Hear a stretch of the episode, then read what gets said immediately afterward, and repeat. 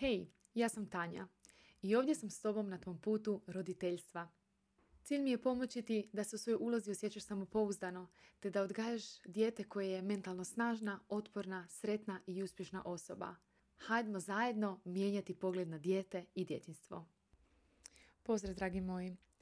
Evo već neko vrijeme planiram snimiti e, o jednoj jako zanimljivoj temi, a to je e, kako naš odgoj oblikuje našu djecu, odnosno kako naš odgoj utječe na to kako naša djeca funkcioniraju. Danas, a naravno onda i, i sutra.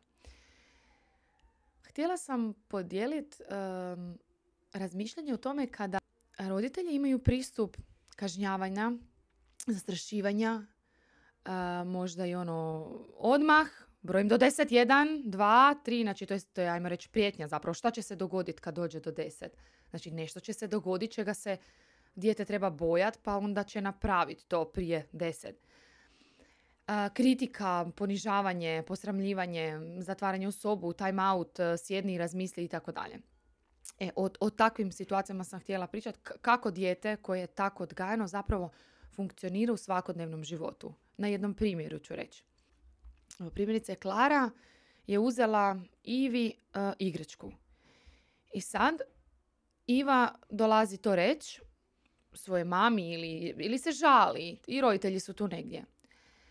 I sad uh, ta Klara koja inače zna da, da, da će dobiti ili kritiku ili koja inače dobije kaznu pa je moguće zapravo da će dobiti kaznu, a kazna znači uh, uskraćivanje ljubavi jer djeca kad su kažnjavana, oni tad ne osjete ljubav, znači ne, ne dobivaju ljubav od nas.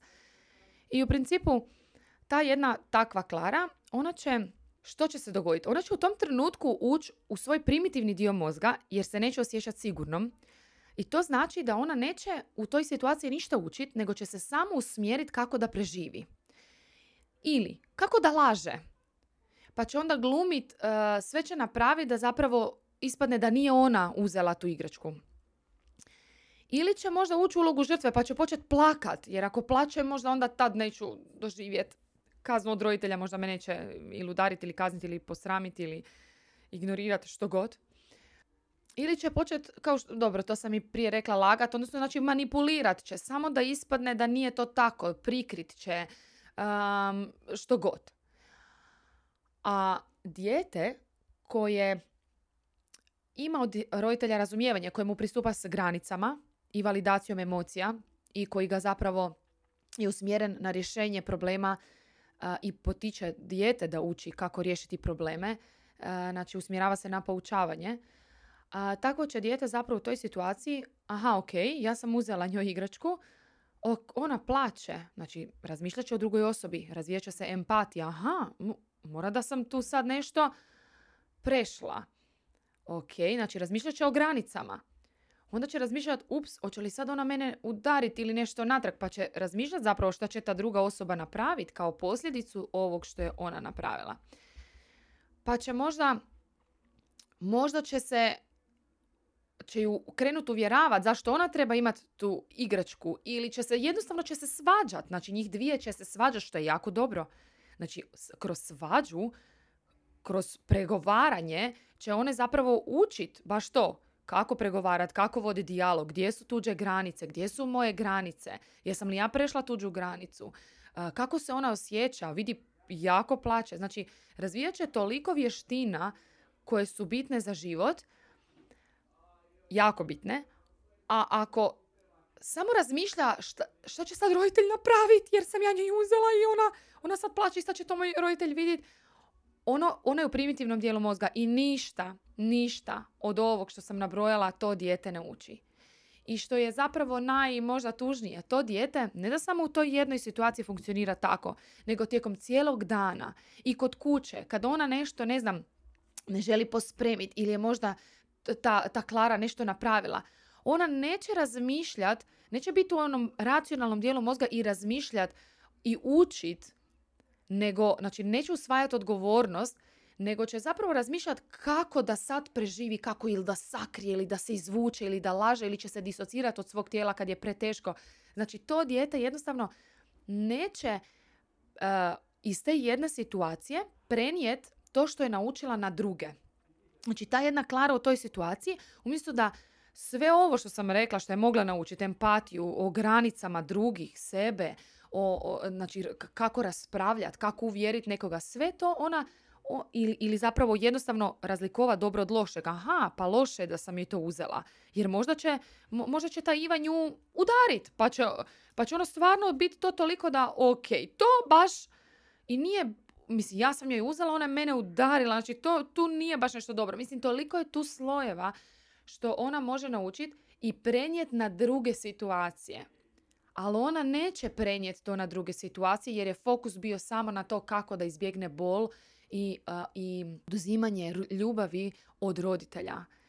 I, i, I kao što sam rekla, tako funkcionira općenito tijekom dana. Izbilja, djeca koja, koja su kritizirana, kažnjavana, uh, uh, znači ono, kako to možeš napraviti, neposlušan si, ne možeš to tako, sram te bilo, odi u sobu i tako dalje, šta god, šta god, šta god, a da nije validacija emocija, pogledavanje što je ispod ponašanja koja potreba, ako nije postavljanje granica, ako nije fokus na rješavanje problema, ako se ne koristi disciplina koja zbilja daje rezultate, a ne ruši integritet djeteta, to dijete neće to moći prenositi što uči, odnosno ništa neće naučiti i neće to moći prenositi na druge situacije. A cilj discipline je da u situacijama koje su teške, kada dijete nešto napravi što nije ok, da ono što tu nauči prenese na druge situacije. A kada su uključeni autorat, autoritarni postupci, znači kažnjavanje i tako dalje, to dijete jednostavno u toj situaciji ne može učiti i neće prenositi to na druge situacije i zapravo tom je djetetu tijekom cijelog dana otežano učenje. Ono je mnogo više usmjereno na to da da zadrži tu ljubav od roditelja jer to je njima najvažnije na svijetu, najvažnije ikad. A manje je onda slobodno za istraživanje i za zapravo zaključivanje šta je dobro, što nije. I u programu Samopouzdani roditelji ćemo učiti upravo to. Kako da u svim tim situacijama zapravo smo mi učitelj, jer disciplina znači poučavanje. Kako da smo učitelj, kako da naše dijete u toj situaciji nauči nešto, a ne zapravo pokušava izbjeći kaznu i, i, ovaj, i nedostatak te ljubavi.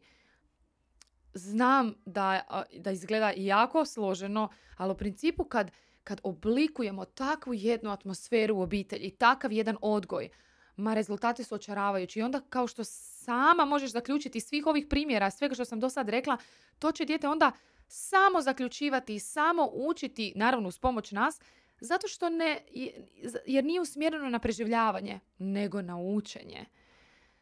Upisi u program su još danas, znači 6 do 6.5. u pola noći i um, veselim se, veselim se svemu što ćemo raditi i, i znate već sigurno ako ste čitali bilo gdje o meni da sam ja tu zbog te djece i ja se jako veselim zbog te djece, a i na kraju da, da, uh, da i vama pomognem u, u toj ulozi koja je uh, jedna od emocionalno najtežih, znači uh, roditeljstvo je jedno od emocionalno najtežih poslova na svijetu, a niko, nitko nas tome ne uči ni u školi, ni u srednjoj školi, ni u osnovnoj, ni na fakultetu. Nitko, nitko.